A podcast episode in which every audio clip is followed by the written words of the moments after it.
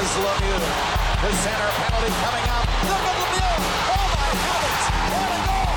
What a move. Lemieux. Oh baby. There's a mistake and a throw.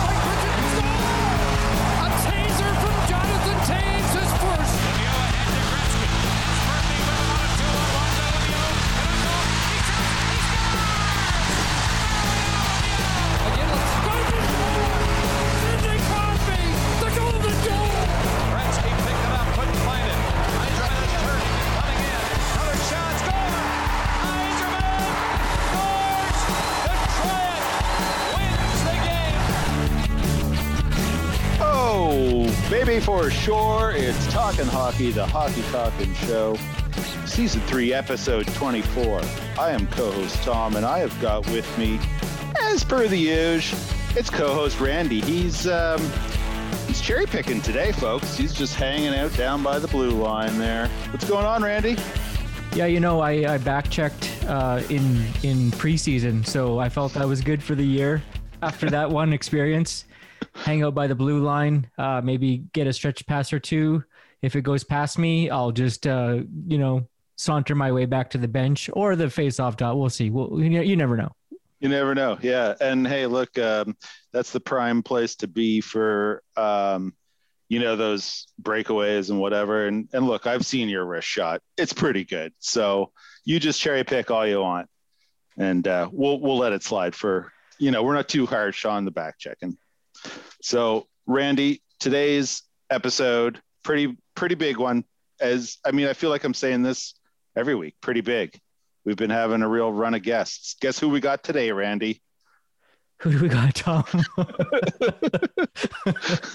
We got Dave Bidini, Randy. what Dave the, Bidini. the hockey nomad himself? Yes, that's right. That is 100% correct. Uh, frontman of the Rheostatics, the Bidini Band, author of countless books. I'm sure one could count them. I didn't. So, There's a, there's a lot of them. yeah. There yeah. are quite a few, maybe a half dozen to a dozen. Yeah, for Yeah, sure. yeah. Um, and uh, yeah, just like you say, the hockey nomad, he's uh, been and played pretty much like everywhere in the world. He's a friend of uh, Hockey Night in Canada and all that. And, uh, you know, like Hockey Day in Canada, they always play a show there and stuff. So, yeah, we got Dave Bidini on the show today. And uh, so that interview will be coming up a little bit later in the episode. So make sure you stay tuned for that because it's going to be a good one.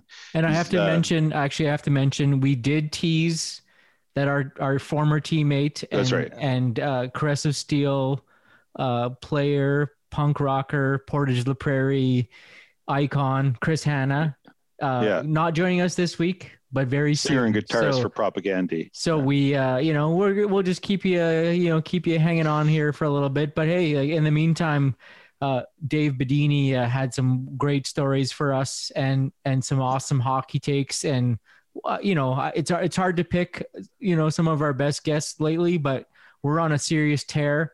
Um, Yeah. But the way that we felt, like it's like it's playoffs. You know, you gotta you gotta you gotta go for it. You gotta everyone's got gotta, be better than the last. yeah, you gotta But- keep going. Yeah. But I just feel like, yeah, it's just like we've been so lucky and uh, to have such great guests. And Randy, you've been doing a real bang up job working the phones there. So, um, you know, I'm trying to get corporate to uh, compensate you accordingly, but you know, they're being real hard asses. And uh, Oh, it's a so I- pandemic. You know, it's a pandemic. So, but also, actually, before we go any further, uh, we have to give up some major props to our boy Keebler, who helped us hook up some some other recent guests. So, True, you know, it's it's a team effort. Like just Yeah. just like the playoffs, it's a team effort. Uh, exactly. everyone's got a role to play, and you just get pucks deep and get Yeah. good guests. and thank you for listening, uh, listeners, uh, for tuning in, downloading, streaming, uh, rate and review, so hit the subscribe button, all that stuff.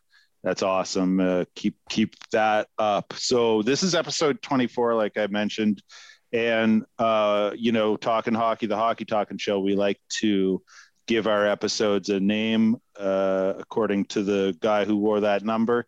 And we're going back into the Toronto Maple Leaf uh, history um, I was going to say the canons of history, but I don't. Then I was like, I don't think that's a word. But anyway, the the depths. This is this is a this is a, like a if you think about like music and and albums, this is a deep cut. I'm yeah. thinking. Okay, Yeah. so a deep cut, yeah, of Toronto Maple Leaf history. We're going with number 24 defenseman named one of the best body checkers of all time, Brian Glennie.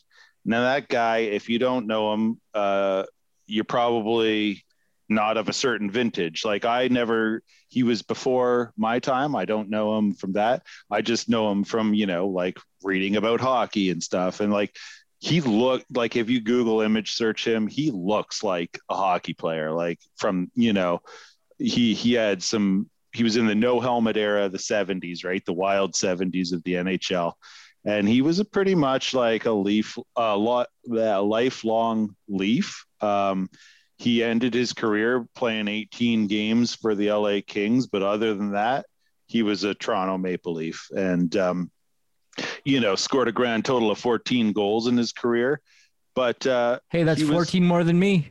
that's exactly. and but he was he was well known as a stay-at-home defenseman, a defensive defenseman, a big hitter. Um, he was partnered with such legends as like uh, Tim Horton, um, you know, and uh, just sort of like uh, Bor- what Salming, uh, Or you're Salming. Goria. I can. I'm like fucking Don Cherry over here. I can't say names. Um, but yeah, just a just a beauty of the game and uh, Toronto Maple Leaf in honor of uh, our guest Dave Bidini, who is a GTA guy. Huge Leafs fan. right? Yeah, yeah. yeah, yeah. So uh, he's this is the br- episode Glennie. Um, oh, and I'd be remiss if I didn't mention the Hungry Man ad that he did with Lanny McDonald, uh, an absolute Yeah. classic. Um, what's the line? It'll turn a turn a strong man into a pussycat or something, and, and then Lanny's like meow. What, whatever it is, it seemed like it was written on the spot and they did one take. yeah. So make sure to YouTube that one up. But here's here's a list of honorable mention 24s for you. We got Bob Probert, maybe the most legendary knuckle chucker ever. Actually, on topic here, if you haven't, folks out there, we were talking about. Oh, we're going to talk about hockey movies with Dave Bidini, but Yeah. watch, listen, watch the the Bob Probert documentary. It is phenomenal. Okay. Number twenty four. Keep going. Okay. Um, sticking to that era that Pro- Probert played in, you got Doug Wilson. Uh, ended up coaching and maybe still is. GM Um, of San Jose Sharks, still right. maybe. I think. Yeah, I think so. Yeah. Um, Lyle Odelein, Stanley Cup winning defenseman for the uh, Montreal Canadiens, and just general sort of like stay at home tough guy defenseman. Um, I bet you he fought Probert once or twice. probably did at some point for sure. Uh, Chris Chelios is another guy who wore 24. Um, so what you're discovering now is that 24 is a is a defenseman's number, pretty much. Probert's seems a to forward be. though. Probert's a forward.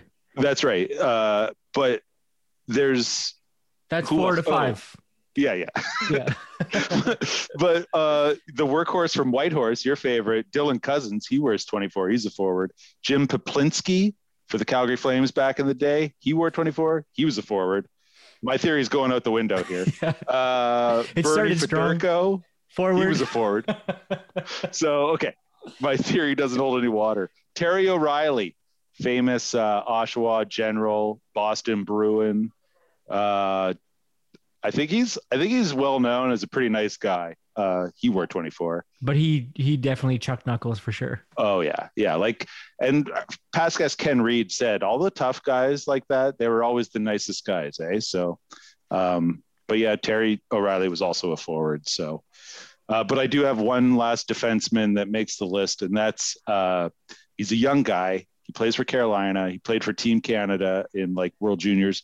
Jake Bean, and the reason I'm including him, well, he wore 24, but me and my brother really loved it when he played on Team Canada. We'd always be Bean, like Mr. Bean. So, Hey, Big fan of here's a Jake Bean. question. here- Here's a question. If if uh, if uh, Dennis Beyak was doing play by play for a Carolina game, would he say Jake Bean? Like his first and last name. You know, like how there's players where he says first Yeah. and last name, or he just says their last name. But to me, Jake Bean seems like he would say both names. Oh I yeah, don't know if it's a, two- syllable thing or what, but but there are like, yeah, but also it's not a syllable thing because when it comes to Nino Niederreiter, he always would say. There's a lot of syllables in that one.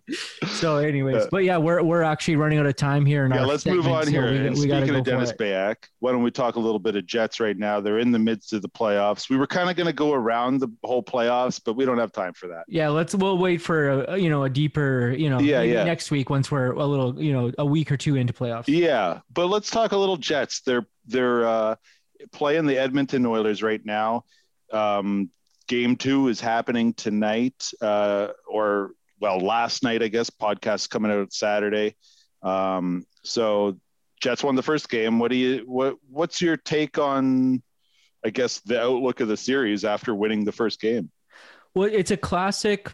I guess you could say play. Uh, game one was a classic playoff battle where the top two lines kind of canceled out each other, and then it was the the you know the depth players that made the difference, like Toninato. Dominic Toninato. uh, you know, I thought Nate Thompson and uh, you know Trevor Lewis, a guy like Tucker Poolman who scores the opening goal for the Jets, like those. Tucker like, Poolman had one point all year, one assist. but if you think all year. The, the bubble last year, he was also really good in the bubble, like for the Jets in, in the in the playing round there.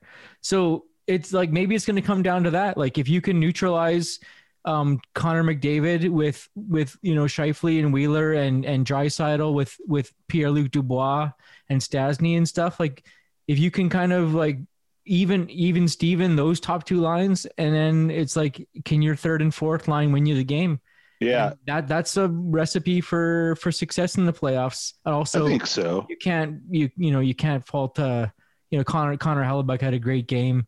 He Uh. I he think was, his save save percentage was like 950 or even higher or something. It was pretty crazy. Um, I was kind of surprised to see the outcome of that game. Um, you know, I'm I don't know. It's like it's playoffs, one game at a time. I don't know. Uh, exactly. you can't get too high off one win because you still got three to go to knock this team off, right? So, and the Oilers are a good team. They're, you know, I think people don't give them the credit for. They always say it's a two man team, but like you got Darnell Nurse and you got like, uh, you know, Barrie and they, they like they've they've got a half decent team, right? Like Larsson's decent back there. Like Nugent Hopkins, uh, James Yeah. Neal, Zach Kassian. I uh, like Ethan Bear on defense. yeah. Like I like that guy. Like um and Mike Smith, like I mean, he played really well, I think. Uh, you know, could you fault him for the Tucker Poolman goal? Maybe no, that was that was a defensive error. yeah. Um, th- yeah. Anyways, um, but that being said, you bringing up Mike Smith, if the Jets can light him up for some goals, if you think back to the the bubble last year, how Chicago, you know, Mm. beat beat out Edmonton. They had Koskinen in net, I think, a, a fair bit during the bubble last year, did they not? Well, Mike Smith let in five goals in that first game, and then they went they went to Koskinen. And then they went with Koskinen. So yeah, like I think um you know that that's maybe the the the chink in their armor that you can or the you know the in the chain if, if you you know that you could maybe wear them out but um I don't know it's only game 2 we'll see what happens Yeah, well, we'll see how this game two goes, and uh, by the time you listen to this, we'll you'll know how it went. So, uh, not really too much point in prognosticating about it, but like I do think um, that you know the Jets, if they play that way, they've got a pretty solid chance. And like you're saying, leave it to the bottom six to grind out a couple goals for you. The top two lines can cancel each other out, and that's playoff hockey, baby. And one last thing, we got about a minute to go here, but they're at the Jets are adding P- Pierre-Luc Dubois tonight to the lineup. Uh, right. If they you know win or lose again tonight, uh, it looks like Ehlers is is very close. So that's got to be you know that's a good point. Like you know the Jets kept you know have played a good game one, and and each game as they go by, they're basically adding like a, a very Yeah. uh, you know valuable depth, but you know a strong piece to the team. So uh, you know that Getting- bodes well for the Jets too. getting Nikolai Ehlers back will be huge for them because that guy is a great player and um, you know just so so speedy and just a top notch dude like a top notch dude like this dude that we're gonna hear sing a song right now. We're gonna throw to a song because our guest Dave Bidini is standing by. We got to get to him. This is Hockey Sock Rock by the New York Rangers, written by none other than Growing Pains father, Alan Thicke.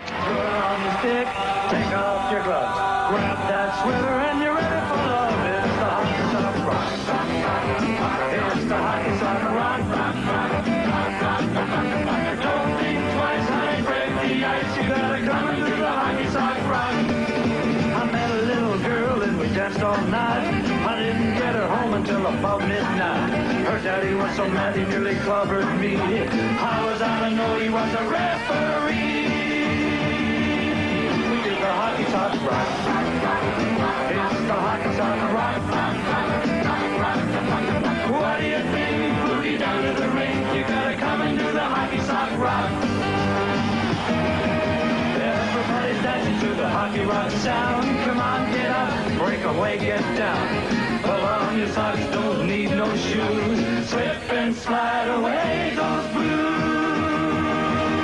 And do the hockey sock rock. Rock, rock, rock. It's the hockey sock rock. Rock. You're my favorite chick, you're my first draft pick. Come on and do the hockey sock rock. Rock, rock, rock, rock, rock, rock, rock, rock, rock, rock, rock, rock, rock, the fuck, fuck, rock, rock, rock, rock, rock, the fuck, fuck, rock, rock, rock,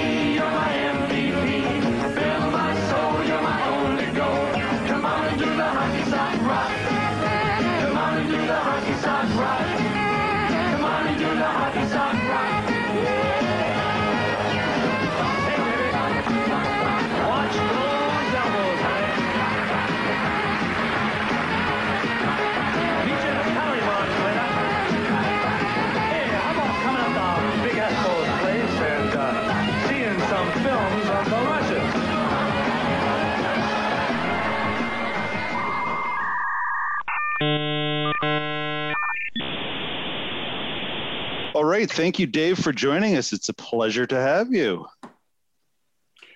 Well, it's a pleasure to be here, Tom. and uh, just uh, for the listeners, uh, where, where are you calling in from today? Where are we Calling connecting with you? Calling from uh, my hometown, Toronto. Well, my hometown is Etobicoke, I guess. Is that even a town? Um, I'm calling from the GTA. The GTA. Nice. I'm So- calling from the 416. Yeah. the six, I guess, as it's. Uh, Just no, I, I'm I'm actually in the 416. Oh, okay. I like to use I like to use the complete.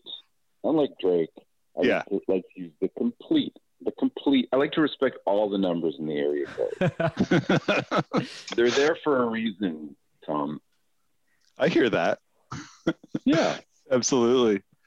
So, uh, Dave, why don't we just start here with a little uh, Dave Bidini background as far as hockey goes? Like, how does a young Dave get into hockey? Like, is he, have you always been into it, like as a kid? Um, or did you come to it kind of later in, in your life? I think I opened my eyes and there was hockey.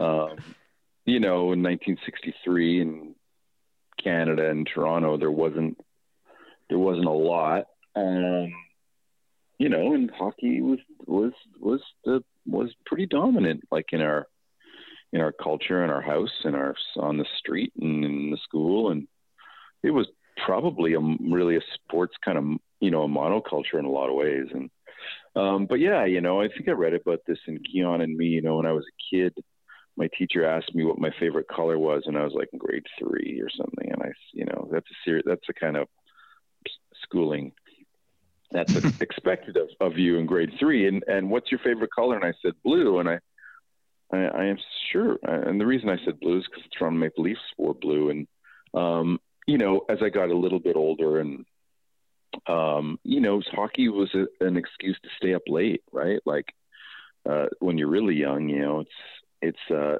it, it's usually a time when the adults are up. It's an adult world, and you know, Wednesdays and Saturdays, but mostly Saturdays, you're allowed to to to be with them and to be, you know, up past the you know the clock and and um, living in that world. So there's that, and and and and also I think you know. Um, like have vague memories of 1967, you know, of, of seeing the cover of the Globe and Mail and there being confetti uh, in the air. And I remember that. I can still remember that. I remember that photo of George Armstrong in the Stanley Cup and confetti, and wondering what that was. Yeah. What that was, what, what that was in the air, and and then you know in in through the early '70s, and and and and skating a little bit too. Like I, uh, I wasn't really a like a committed hockey player really as a kid. I mean, I guess I kind of flirted with it. I was named Player of the Week once at Pine Point Arena, and but the burden was too much for me to bear. You know, 11 years old. I, it was really, it was, it was such a, it was interesting lesson about, you know, about, about, um, achievement, I guess. Like there come, there comes a certain responsibility with it, I think a little bit. And then I remember, you know, as a player of the week and they put you, they would put your like hockey photo up on the stand when you walked into the arena and it was like fuck this yeah it was a great feeling but it was also a terrifying feeling because you just too much pressure, right? And I couldn't handle it. And then I remember I was like a, they, I remember a coach telling me that I was like a high pick the next year when they were drafting the teams, and that was kind of that led to my way out of the game, honestly. And then really I fell out of love with sports for for for a handful of years, and that's when you're kind of when, when I was getting into music too, and there always that you know that jock punk divide, you know. Yeah. Um, and but I rediscovered him in, in, in 1984 and, and then heard back in love with it um, after. So, so Dave, uh, take us through just some of your er, like early years of playing. Like, uh, like how how many years of would you have played, and like, did you do any traveling like with your team back then, or was it a lot of just um, hockey around Toronto and, and the and the city there? I mean, it was strictly it was strictly house league for me. You know, it was never anything beyond that. I would have, there would have been, you know, there would, would have been good. Like Dave Reed was from Etobicoke, Glenn Sharpley was from Etobicoke, Paul Coffey, you know, Dryden lived pretty close by. Um, there were, um, you know, Turk Broda, right? Rita Tushingham, Turk Broda's daughter, um, who eulogized him uh, a few years ago at the Air Canada Center after after he passed away. She lived one street over from me, and I remember Turk lived with her, the, you know, the later years of his life, and um, I think he passed away at home, at her home too. Um, and um, so there was a lot of hockey around, but um, but I wouldn't have, pl- you know, and mostly really my memories of that time, other than that Player of the Week thing, and and probably I remember my first goal at Centennial Arena um, I remember scoring it. You know, I remember vividly scoring it. Um, played online with two other Daves too. It was the Dave line. I only remember Dave's coffee. I don't remember the other Dave, but um, that was that was huge. And then, but then you know, you, my memories are also of you know, coaches got a little bit more cruel. You know, they became a little bit more serious. Um, there was that disparity in um, just the physical nature of players. So you'd be playing with you know, other kids who were 13, you know, 14 that were becoming giants, you know, and it was contact, it's contact hockey, right? When at that age. And I remember Jim Hurst, you know, who was, he, um, I was in high school with him at Kipling Collegiate and, you know, I, he was really a misunderstood kid. and I think now we'd be able to kind of navigate his personality a lot more, you know, a lot easier, knowing what we know about kids and behavior and mental health. And I remember Jim had like wild binder drawings, right? Like, like he would spend all day. He would never listen to what the teacher was saying, and he failed a lot of courses, a lot of classes. But he had amazing, like he was the king of the binder art, right? Which I think I really think was something. But he was considered, you know, kind of a problem anyways, Jim Hurst, I kind of had a, I had a year where I was we were friends, right? And I think it was kind of two misfits, maybe sort of finding each other a little bit. But I remember playing it at Pine Point, and he was on the opposite team, and I came over the blue line with the puck, and you know was going to go in to shoot, and he just skated across the ice with his elbow like held up, up held to his chin, and he just destroyed me. Oh yeah, Tro- remember, trolley like, tracks. Yeah, just well, I wasn't even cutting into the middle. Like I was just going down the wing, and he just came straight over and he and he hammered me, and I was out cold, and I was like, and when I you know when I came to, it was uh uh you know I he, I don't even think he got a penalty, and um I uh, I just wondered like it, it made me real like it made me think that it, it made me question um, kind of the arena or the realm of hockey that you know it was a place that could allow kind of kids to do that to each other. So that really kind of Yeah. turned me off it for a bit. Um, and again this is 70s right? So there people's eyes and ears were not tuned to that sort of behavior too. It was a free for all and still is in certain parts but it's also made a ton of progress too right? Um, Sure. so yeah so i remember a lot about that but and i also remember i remember skating outdoors a lot too and with my dad playing outdoors and and and how great that was. Um and then and I, like i said like it wasn't until i was a bit older that i was able I was able to do all of that stuff again and really enjoy it because i just had figured out the world a little bit more So then, so then, fast forwarding to I think you said 1984, you kind of got back into hockey. Is that is that when you would have maybe joined like a beer league, or is um, and, and then uh, rumor has it you're a goalie. So um, maybe maybe just tell us a little bit about your beer league uh, glory days here, and uh, if you're still playing, and uh, you know how how did you end up being a goalie? I guess if you're you you know was that a conscious decision or did somebody say hey dave you're in nets No, I so I wasn't I wasn't a, a goalie. Certainly in the early days, I wasn't. I was a I was a, a winger, and then um, in 1984, I was um, I was uh, uh, the music director of at the York uh, campus radio station CHRY, and uh, my friend Robbie Sheffman, who lives in Victoria, BC right now, he was the program director, I think, and um, he said, "Let's well, let's head back to." Um, let's go back to my place. He had an apartment uh, close to the campus, and uh, you know we'll get stoned, eat Kraft Dinner, listen to records. It'll be great. Like. Yeah. So um, I uh, so I, I got in the car and um, went uh, went over there, and when I turned the radio on uh, in the car, it was um, it was Joe Bowen uh, broadcasting the the um, semifinal of the 1984 Canada Cup between um, Canada and Soviet Union uh, that happened in Calgary. So it was September, early days of, of that year, um, uh, that school year. So I drove there, and um, I owe it a lot to, to Joe. You know, I, I I was studying uh, English literature at the time, and the way he was describing what was happening was very Shakespearean to me almost.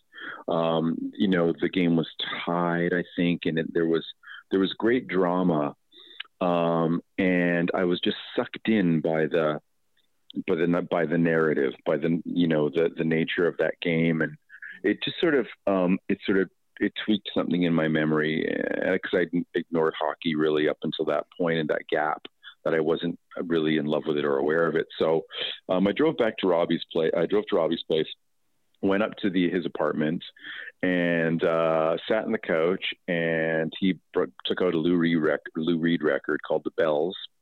And he said, "Have you heard this?" And I said, "No, I don't really know that record. It's kind of a middle period for Lou." And he said, "I'll put it on, check it out." And um, turned the t- you know, he turned the TV on, and uh, and I said, "Can you just can you find the game?" And he said, "Oh, you want to watch the game?" I said, "Yeah, I guess so." I just I was just listening on the, listening to it on the radio. I'd like to check it out. So we put the game on, put the sound down. We listened to Lou Reed, and and just followed it, the game. And it's you know, it's a it was a epic, you know, epic game. The Canadians went out, you know, a three nothing lead, and then the the Russians tied it, and then they go to overtime, and um, uh, John Tonelli knocks down a Paul Coffey shot from the point, and they win.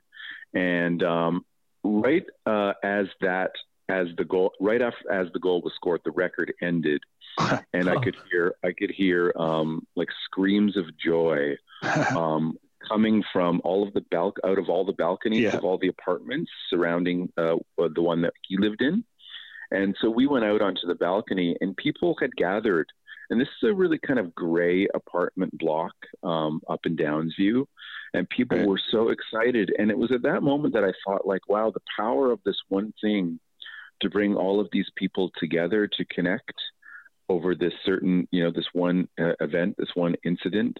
It made it immediately made me think it was something that I needed to rediscover, and it was that uh, that that winter that I started to take my skates um, down to Valley Field Rink in Etobicoke. I would be with my girlfriend uh, at her parents' place in Etobicoke, and we'd hang out. And then before uh, before I headed downtown where I lived, I would skate, and that was the beginning of getting back into hockey for me. And then I would have just, uh, and then um, just to fast forward a little bit, 1987 after our Rheostatics first tour, I met the guys in a band called UIC from Exeter, Ontario. They were in Toronto living there, and they had rented ice. They rented ice at McCormick Arena in Toronto and had a Sunday night skate. Nice. Um, and then I, so I went out and I bought like pieced together equipment and I played with them and I still play like Dave Robinson, uh, who's the lead singer for UIC, you know, geez, I mean, we've, we've been playing hockey together for like, for more than 30 years.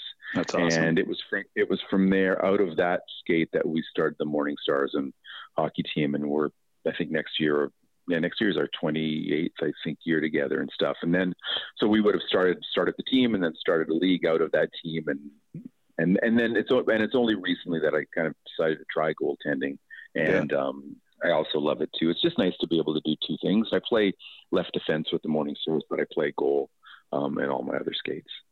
Nice. Yeah, Dave, it's totally great when you find that uh, group of guys that you connect with and and you know end up uh, you know you know creating a team or building a team and taking that forward. Um, I'm supposed to ask, and this comes from John from from Bi- Billy Talent. Um, I'm supposed to ask you about wraparounds, and that's all he said. Yeah, um, a, good wraparound is not is not beneath is not beneath old Johnny there. Although he can score in me in so many other ways, it's like I don't even know why. No, for me, it's like okay, here's the deal. Like if I'm okay, if I'm playing a league game, right? If I'm playing a game that counts for points, right? Um, and if there's refs and it's a thing, you can try the wraparound. I get that, but like 10:30 in the morning on a Thursday with a bunch of schlumps on the ice, you've got to like you've got to try to like. And I am in goal, like a fucking 58 year old, like rusty scarecrow of a goaltender. Like you've got to actually. You're so desperate to score me that you can try a wraparound.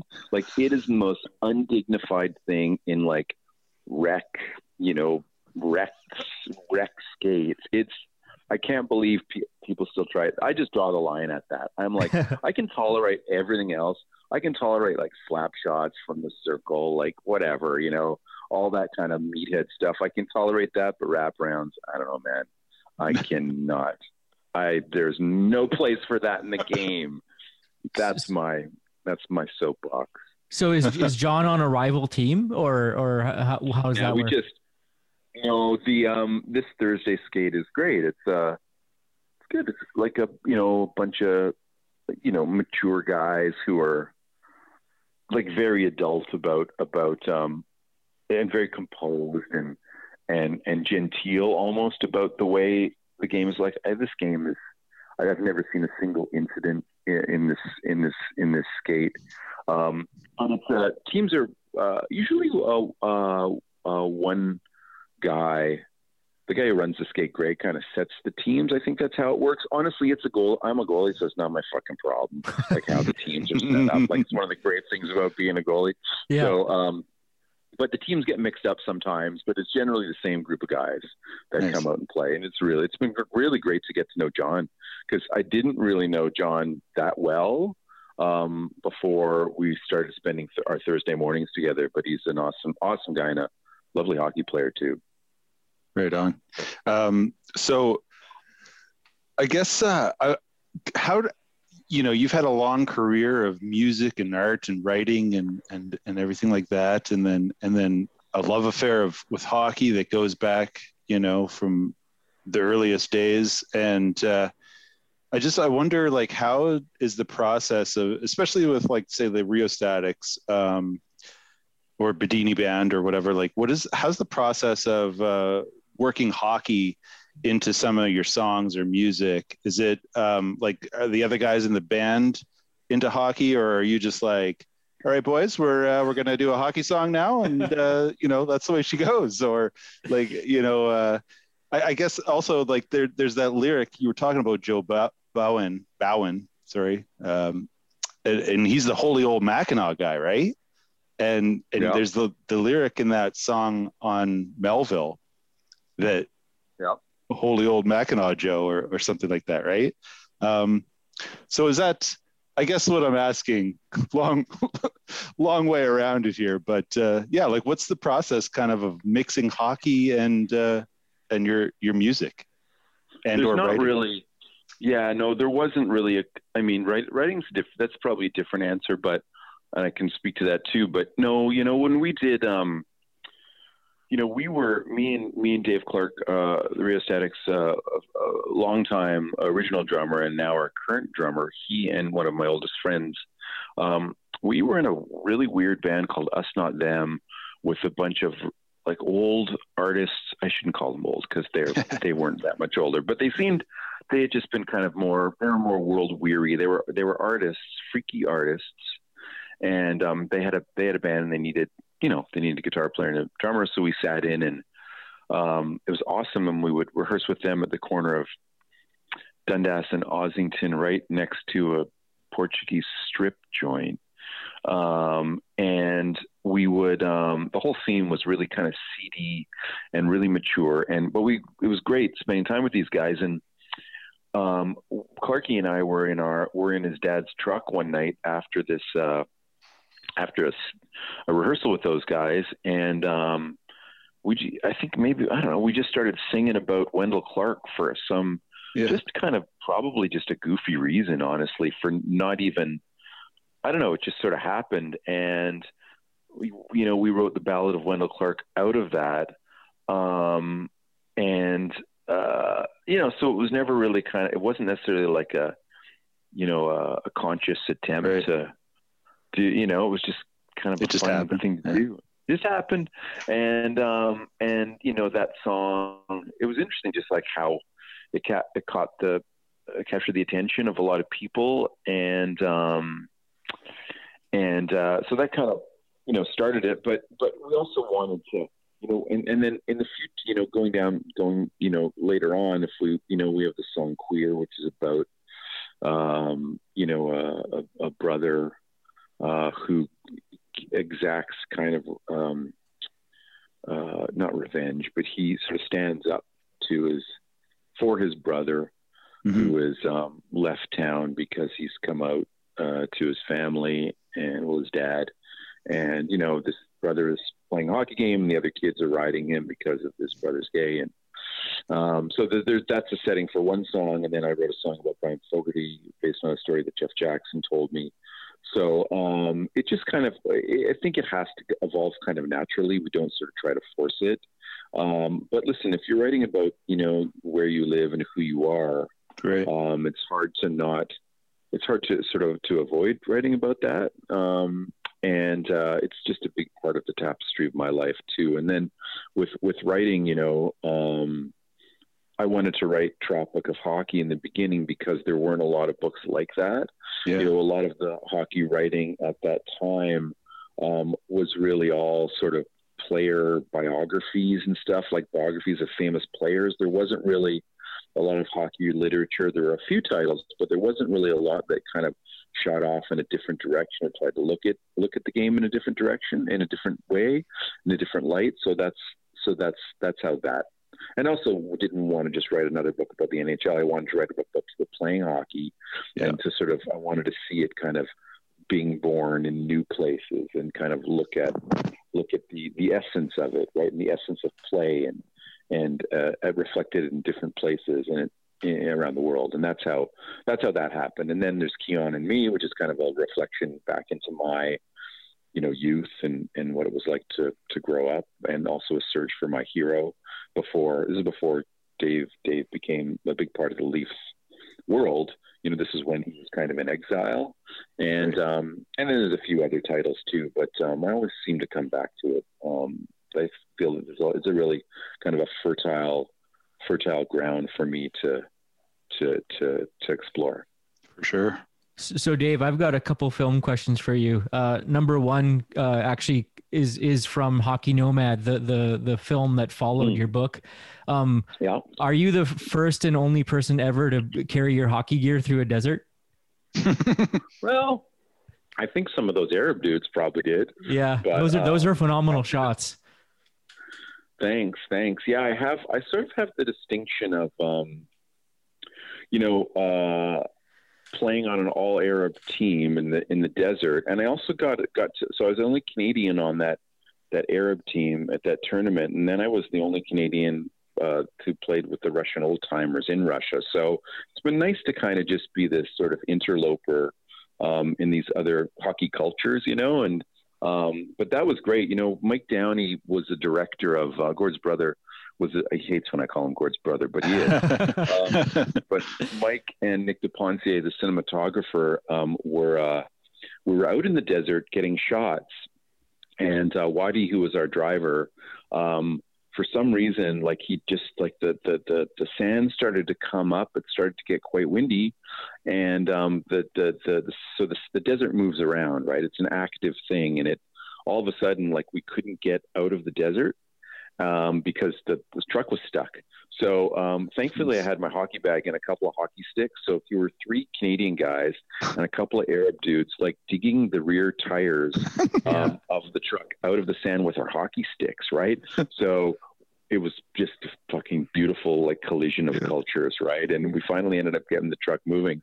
But I remember being out on that desert um, and you know hearing the call to prayer like come across the desert and um, it was uh it was it's been amazing like the places that hockey has brought me to you know um and, you know in hong kong i remember scoring the the winning goal for the, the this team that i played for over there and um looking up uh it was the, the rink was kind of in the middle of a food court um uh, with um with like about like a two levels of uh, a two level food court and there was a rink in the middle of it it was so bizarre and um, but I remember scoring the goal, and um, they played Spirit of Radio by Rush, Yeah. and I remember looking up to the the, the top level, and uh, Gordy and Colleen Howe were there, um, Oh no looking way! at watching the game because they'd been brought over to China to be part of this tournament. So, yeah, I mean, listen, you know, when I when I think about you know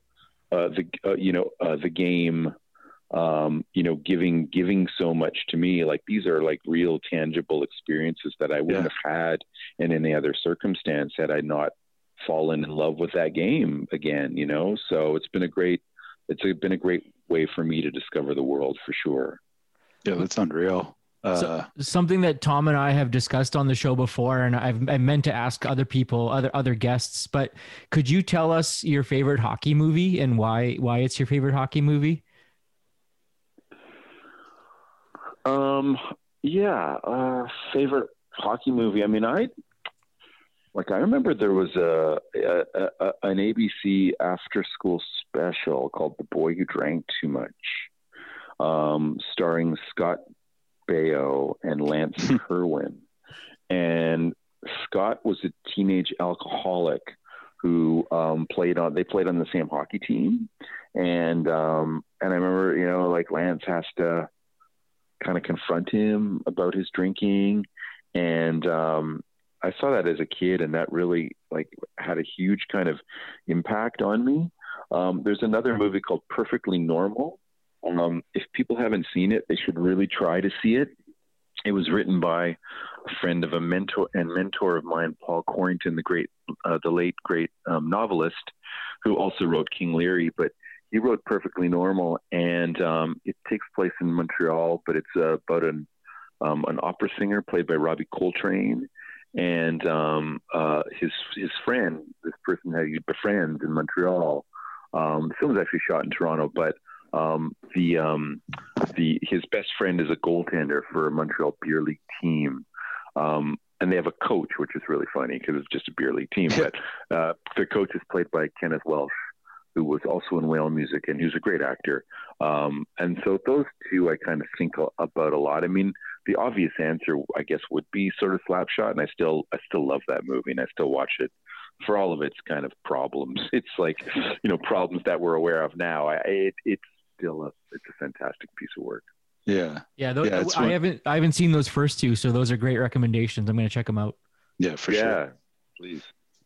Um, yeah, and, and Slapshot, of course, highly quotable, and one of those movies you can just kind of throw on any time and be like, oh, I guess I'll watch this. You know, it's uh, no problems there. Um, I think, yeah, I think there's been some really great, you know, like a lot of the, I mean, a lot of the, um, you know, like the Ice Warrior type films, you know, the films about, you know, the one with Chris Nyland, I can't remember the name of it. Um, but I think those, those were really great films. Um, and Gabe, Gabe Polsky's films are, are brilliant too. You know, Red Army, um, is a Mm. brilliant yeah, great piece work. documentary. And, Yeah.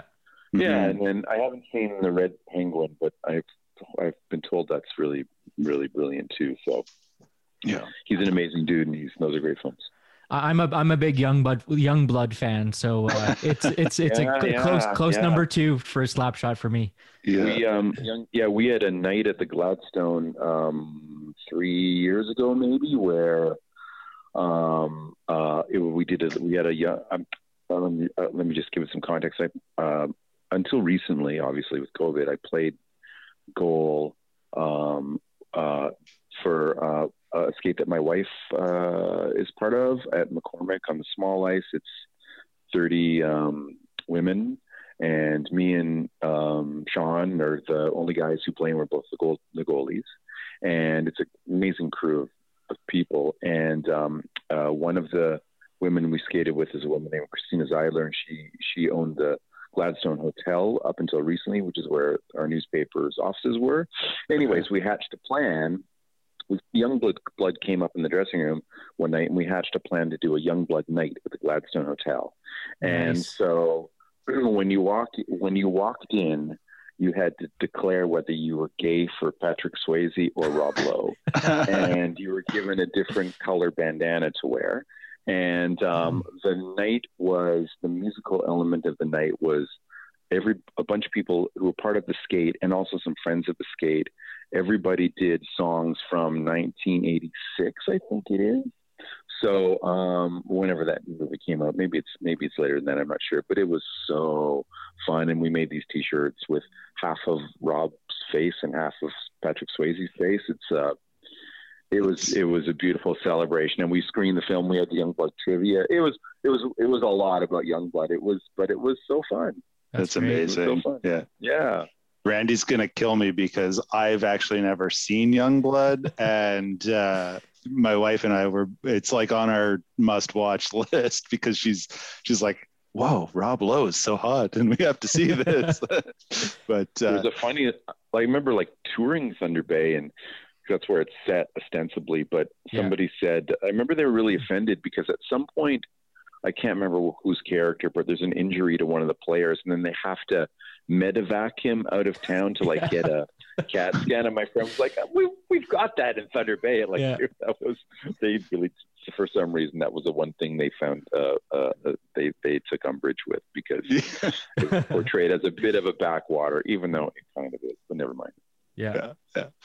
Um, okay, well, Dave, we're we're uh, running out of time here. So uh, one last question. Um, I'm curious to know who is your favorite, who's your all-time favorite hockey player? Um, well, I, you know, uh, you, the hockey player that was probably most important to me um, growing up was Dave Keon, and um, you know, and that's why I, why I wrote that book about Yeah. about him. And um, uh, but but but I think Wendel is probably. I mean, I, I know it's a cop out to sort of suggest that I'd have two sort of favorites, but I, Um, I, th- both of I those- think both of everybody's those- got a few. yeah, they both arrived at really kind of pivotal, mo- you know, uh, times in my life, I guess, and um, and uh, you know, I still, you know, I when I still just kind of even like see Wendel at events or whatever, you know, like I just can't believe like what a what an amazing human being he is, and what a just a great a great guy, you know. And the last time I was one of the last times I was with him, although I guess we would have seen him in Yellowknife, but you know, I do this thing, I do a concert every year for Hockey Day in Canada and what, whatever, in whatever city it's happening. And a couple of, couple of years ago, we were in Swift Current, um, you know, like one of the coldest weeks of my life. It was so freezing. We did the show, um, at the local, there was a beautiful theater in the casino. And, um, uh, I remember we were backstage and I said I was going for beers. Anybody else want beers? And Wendel was like, "Oh yeah, give me a couple of beers." So uh, I went out to the to the bar, and um, Brunt Brunt was there, Stephen, and uh, we got into a, like a like really good conversation. I can't remember what it was about exactly.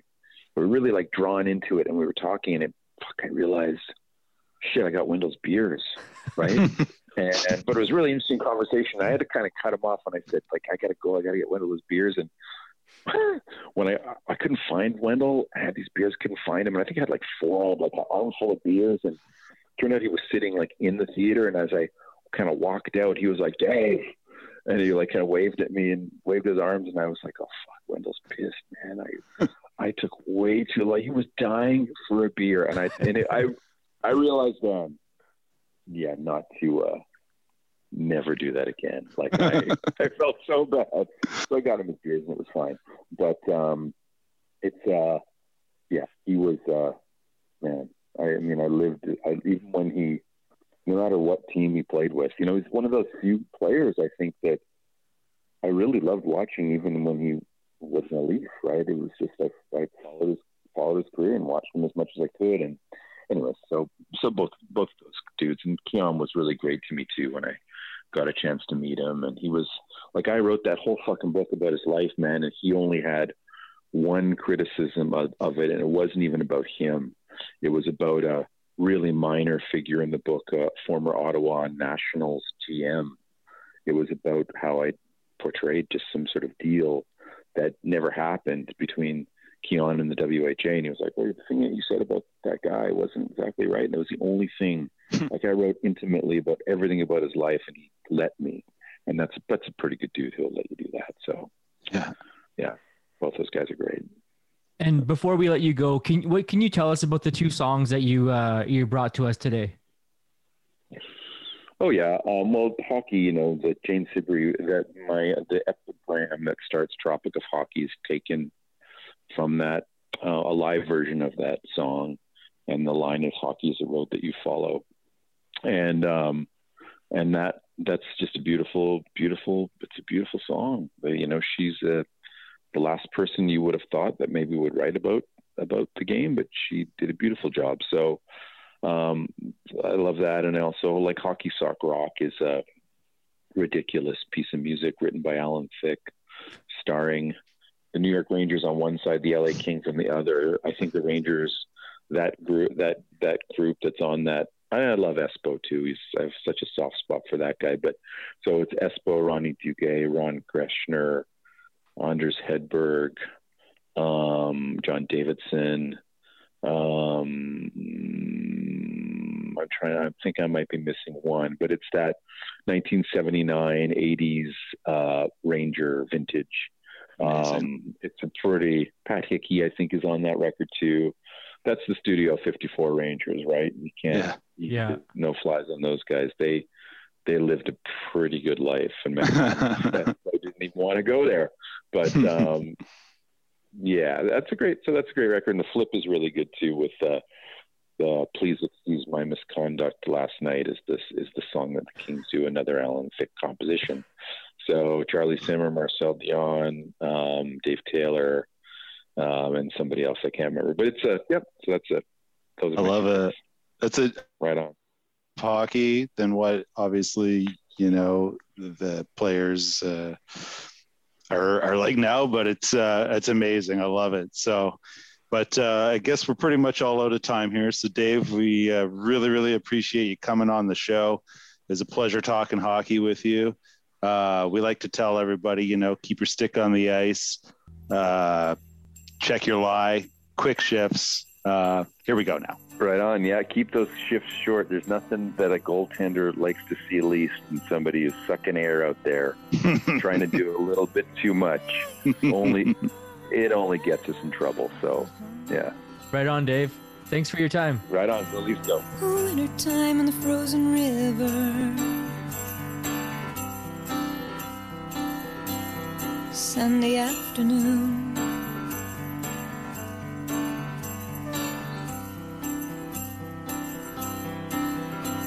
They're playing hockey on the river.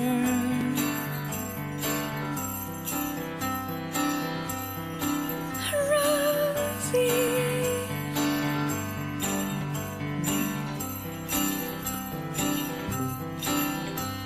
You'll have that scar on his chin forever. Someday his girlfriend will say, Hey, where?